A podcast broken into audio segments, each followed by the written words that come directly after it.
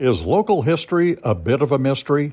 I'm Dave Land. Today I'll tell you about 203 East Main Street. Currently, 203 East Main houses the Farmer's Daughter Dress Shop. When the farmer's store closed, Mary John moved the dress shop to downtown Fairfield and changed the name to the Farmer's Daughter, specializing in wedding and formal dresses. As early as 1902, this was the location of the U.S. clothing store, operated by Ira Brown, Neil Patterson, and Jack Atkinson.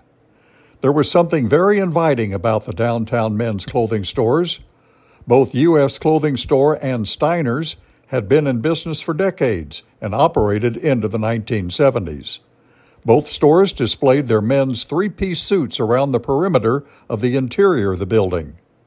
The texture of the wool and linen fabrics was pleasing to the touch and a soft contrast to the leather belts and dress shoes.